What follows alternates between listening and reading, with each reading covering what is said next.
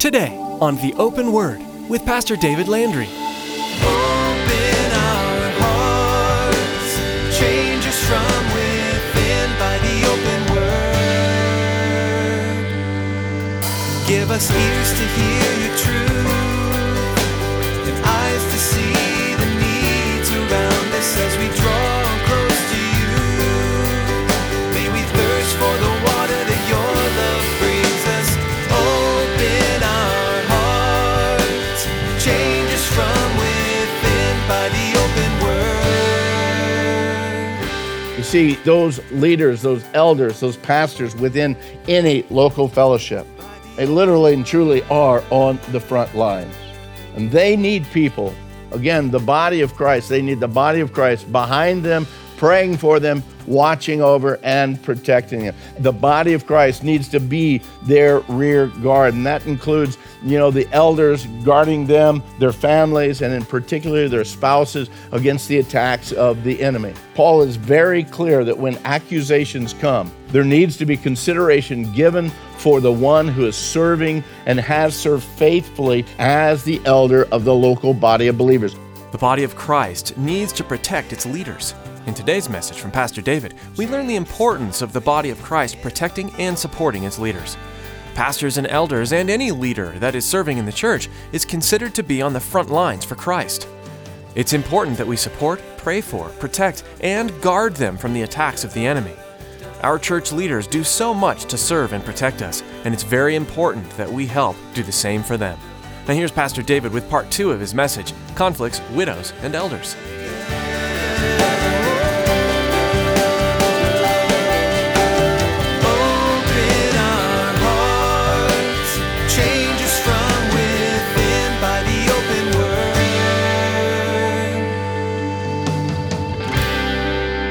That's the kind of woman you want to assist along the way because she's trying in every way that she can. He says if she has brought up children, well, that's not a requirement. Well, she has to have children before we help. No, but if she has had children, that she did a good job, that she put herself into caring for her children. She has, uh, if she has lodged strangers, and that speaks there of the attitude of hospitality. What kind of a heart does she have for reaching out to others? If she's washed the saints' feet. And again, that comes not only hospitality, but that's actions of service, reaching out in that one. Diakonos, we shared about that and speaking about the deacons, that heart of a servant. What kind of a heart does this woman have? Or is she just looking for a handout? It says, if she has relieved the afflicted, does she actively demonstrate care for other people? Or is she just all self-centered? That's the kind of woman that you want to look for. No, she's she's always helping other people, and yet she needs help now. So it's good to help that kind of woman. If she has diligently followed every good work, again, the testimony, the actions of her life, again, they need to be evident. You can't just come in and say, hey, I'm in a tough situation. I think the church ought to help me out. As you can see, again, there, there cannot be, there should never be this entitlement mentality. It was the church's desire to fulfill these, these certain needs within the community, within the church body. But there has to be an understanding that it's not just because you are entitled. No, there's a certain way that we do this. The church did this actually as a just a, a practical action of showing the love and the compassion of Almighty God to the people of God and to the community that's around them. Not because they were required to by law, but because they were motivated by love. It was the love of God that compelled them to meet the needs of these women. And then Paul returns to this issue once again of, of the family taking care of their own widows when possible. Again, so as not to burden the resources of the church. Look at what he says there in verse sixteen. He says, if any believing man or woman has widows, let them relieve them, and do not let the church be burdened, that it may relieve those who are really widows. So there's going to be enough opportunities to, to take care of people. But if there's family, the family ought to take care of them. Then, uh, again, uh, just as the manner of Paul is in a lot of his writings, if if you read much of Paul's letters to the churches, you know that he'll be writing and, you know, going after one particular subject, and then all of a sudden it's like bing, a, a bell rings or something, and suddenly he's turning, he's going a different way. And that's exactly what we find out here. Right here in verse seventeen, he suddenly changes. Now, instead of dealing with widows, now he's going to start talking about the care of the elders. And as he speaks about the elders, the context tells us he's not speaking of the older men within the fellowship. No, he's speaking about those who have that position of, of leadership and authority within the church. Look what he says here in verse seventeen. He says, "Let the elders who rule well be counted worthy of double honor, especially those who labor in the word and doctrine. For the scripture says, 'You shall not muzzle an ox while it treads out the grain.' And the laborer is worthy of his wages." So the first area, this area of expectation is, again, those that are serving as the teaching elders or as, as pastors. In essence, what he's saying here, it's they should be paid. They should be, uh, again, covered financially to be able to do that. He doesn't give much of an option there, you know. Uh, again, he says if they rule well, they should be, again, worthy, or they are counted as worthy of, of double honor. In our current church culture, those that are teaching elders, they are, in essence, the pastors of the local church. There's a responsibility that they have for rightly dividing the word of truth for the congregation and for the community as a whole. Now, you might think, well, no, he's not really talking about finances, Pastor. He's just talking about honoring these individuals and respecting them. But really and truly, yeah, you honor them, not placed on a pedestal, but you recognize their call. You recognize their responsibility before the Lord. But you'd have to be absolutely blind to not see and not recognize that Paul is definitely here speaking about financial support of the pastors of local congregations. And it's funny to me, some churches, some denominations, some Christian organizations, they, they take great pride in saying, well, none of our pastors are paid. Well, the Word of God says they ought to be, so that they could put more time into, again, into the Word and in, into, again, caring for the flock. As a matter of fact, Paul brings out an, an Old Testament quote from Deuteronomy, and I love this. He uses this. Uh, we see it through the scriptures a, a few different times within the uh, New Testament. But he brings out from Deuteronomy, the scripture says, "You shall not muzzle an ox while it treads out the grain." So I, I guess he's calling us pastors uh, uh, oxen. Uh, as I shared, uh, okay, I'll let Robert be the oxen. I'll be something else. But uh, uh, in essence, he says, don't muzzle the ox as it treads out the grain. And then he brings out something actually that Jesus said in the Gospel of Luke, that a laborer is worthy of his wages. It's the very same issues, actually, that he addresses at length over in First Corinthians. In First Corinthians chapter nine, he, there's nothing to guess about here. He, he lays it out very plain in, in First Corinthians chapter nine. He says, beginning in verse seven, "Whoever goes to war at their own expense, who plants a vineyard and doesn't eat its fruit, or who tends a flock and doesn't drink of the milk of the flock? Do I say these things as a mere man, or does not the law say the same thing also? For it is written in the law of Moses," and here he quotes that Deuteronomy passage again, "You shall not muzzle an ox while it treads out the grain." And then he asks, is it oxen that God is concerned about?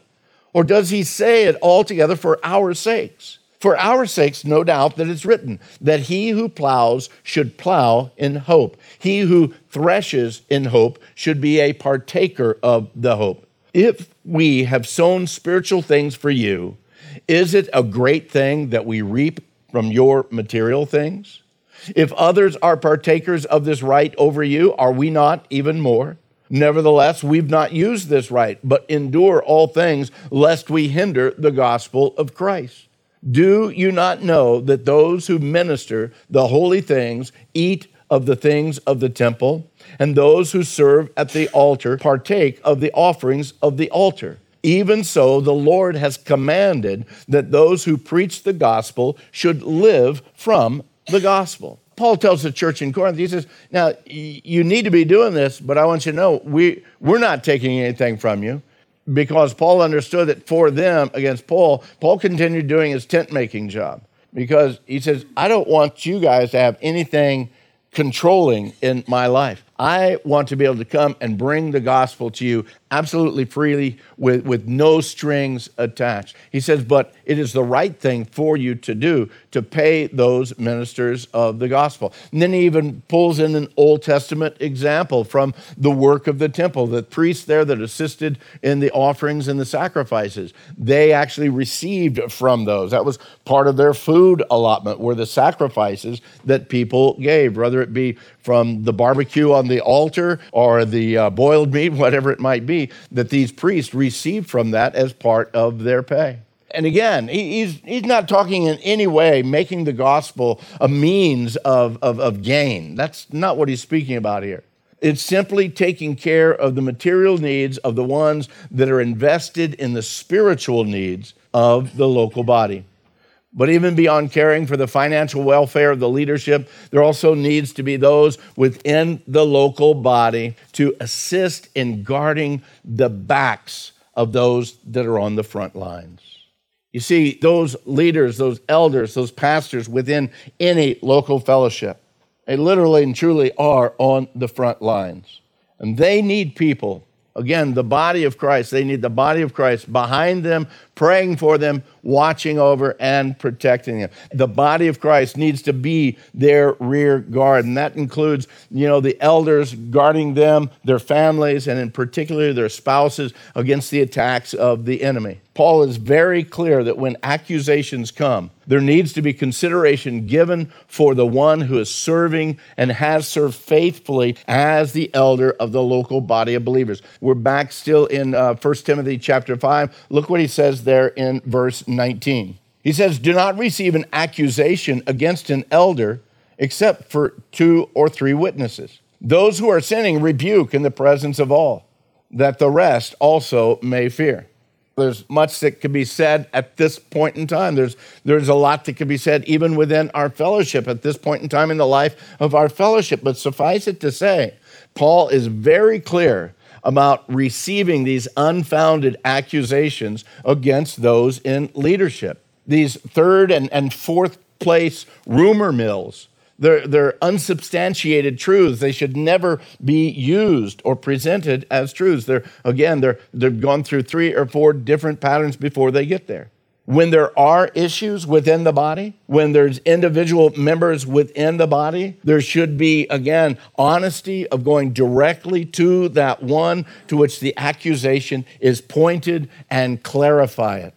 Where did this accusation come from? Where is it going to? Let's get to the reality and the truth of the issue. And if further action is needed, Paul tells us very clearly and very strongly, very directly, those who are sinning rebuke in the presence of all, that the rest also may learn to fear. Now, rather, that means that the elder, that the leader, that the pastor is sinning. Hey, you know, that needs to be brought forth. There needs to be repentance. There needs to be reconciliation. Or if someone else has brought a, a false accusation, that needs to, again, be brought up. There needs to be repentance. There needs to be reconciliation. He says in verse twenty-one, I charge you before God and the Lord Jesus Christ and the elect angels that you observe these things without prejudice, doing nothing with partiality. Do not lay hands on anyone hastily, nor share in other people's sins.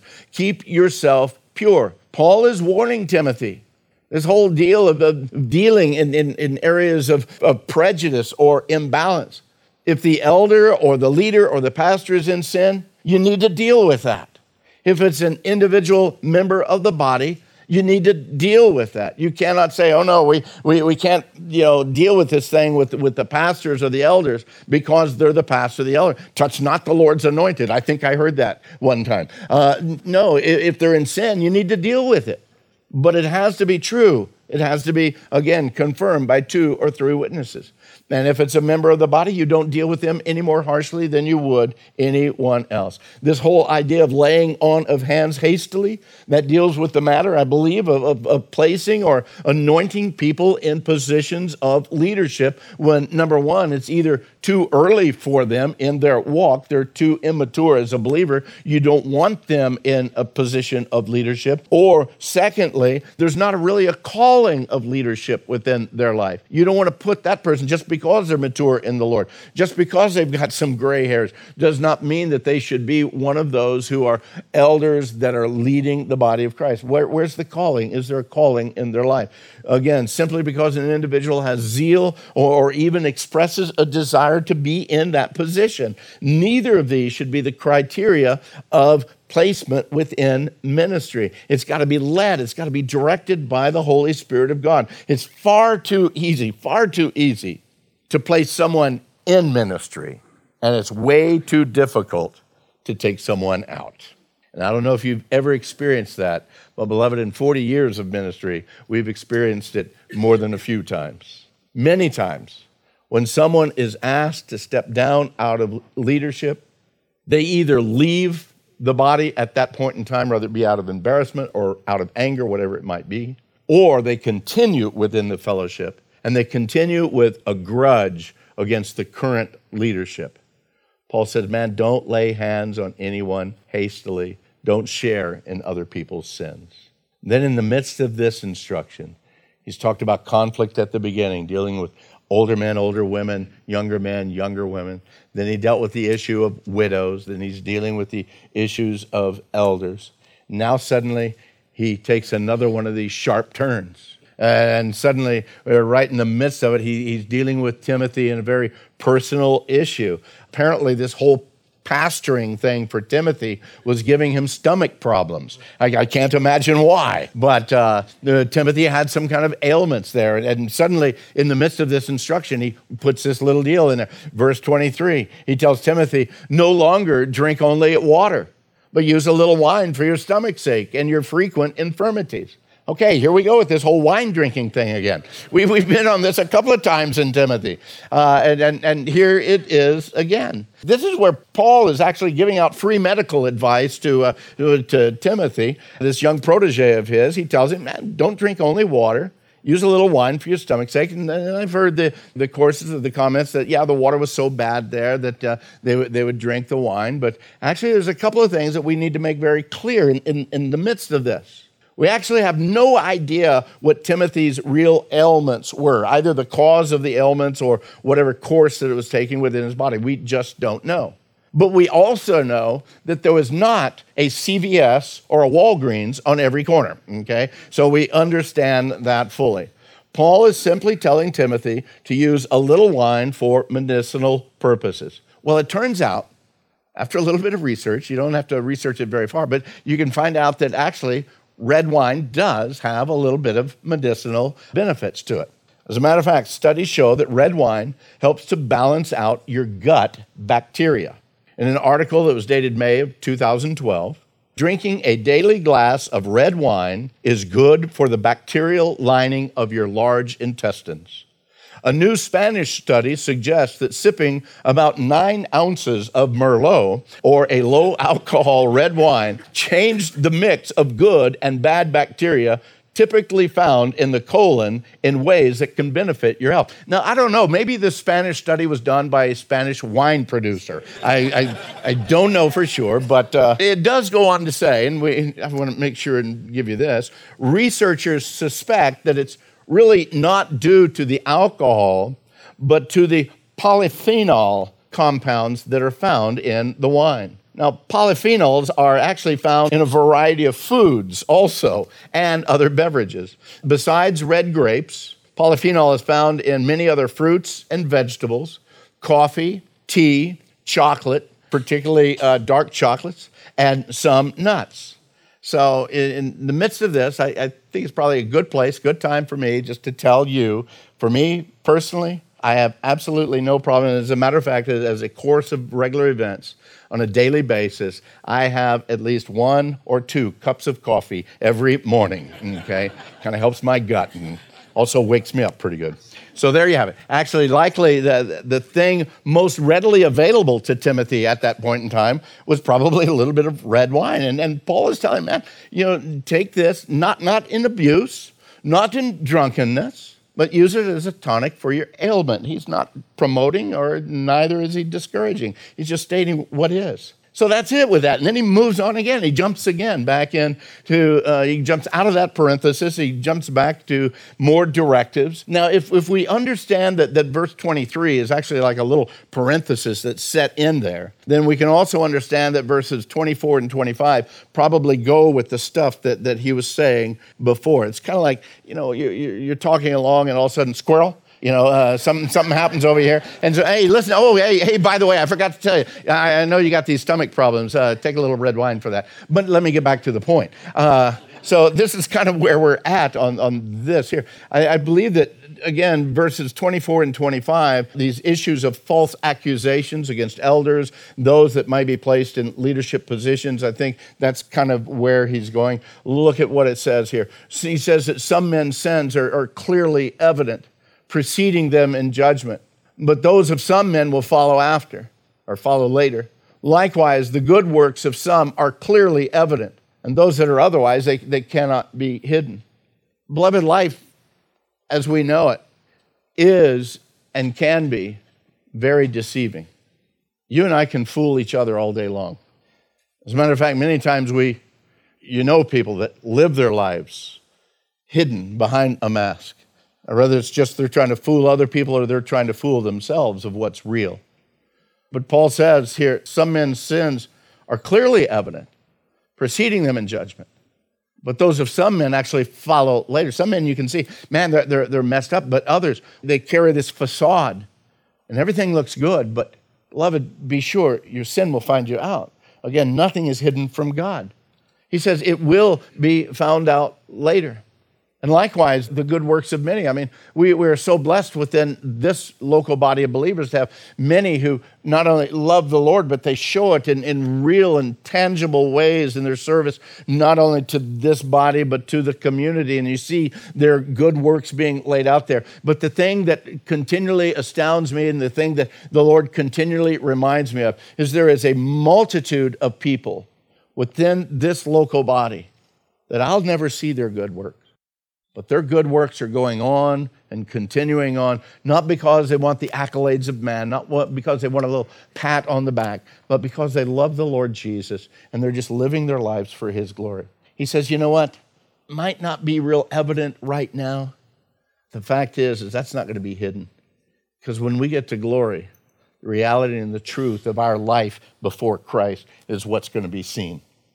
When we get to glory, when we stand before that great King eternal, and he looks at our lives. False accusations fall away. The reality and the truth of, of, of our life and our actions and our heart's attitude are, are going to be so completely revealed. Every one of us will stand literally naked before the Lord because we will not be able to hide anything. And he'll see clearly where our hearts were. Nothing escapes his watchful eye. At the end of the day, the truth will be made known. Sins that are hidden now will be made evident to all, and good works, which no one ever recognized here at this point in time, they'll be known and they'll be awarded.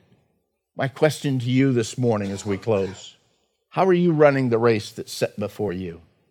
See, we can be distracted by a lot of things. We can be drawn into a, a, a ton of conflicts and, and disturbances. But the reality is, is how are you walking? How are you living your life? For the glory of God or for the praise of man? Praise of man is empty. It ends quickly. But when you live for the glory of God, then there's going to be things in your life that you'll do that no one else will ever know, but you've done them for the glory of God. There'll be steps that you'll take that will cost you greatly, but you do it anyway because it's for the glory of God.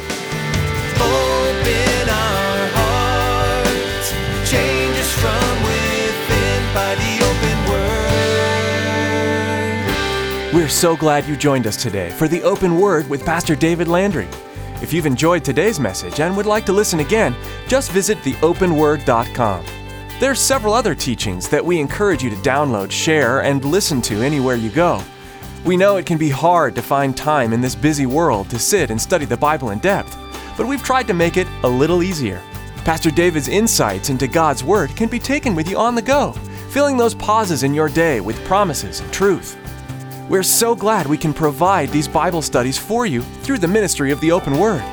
We'd like to ask you, though, to be a part of what we're doing here. With more information, here's Pastor David. I love being able to share the Word of God with you through this radio ministry. Radio programs like the Open Word are wonderful tools God uses to advance His kingdom here on earth. But as with any ministry, there are expenses. I know God is blessing His children through the Open Word, and God has given us a vision to see the ministry expand and reach even further. Would you prayerfully consider financially supporting the Open Word? Log on to the open word dot com and simply click on the support option to help us continue to grow. Thanks, Pastor David. There's much more to learn from the book of First Timothy, so tune in again to Pastor David's teaching on the Open Word.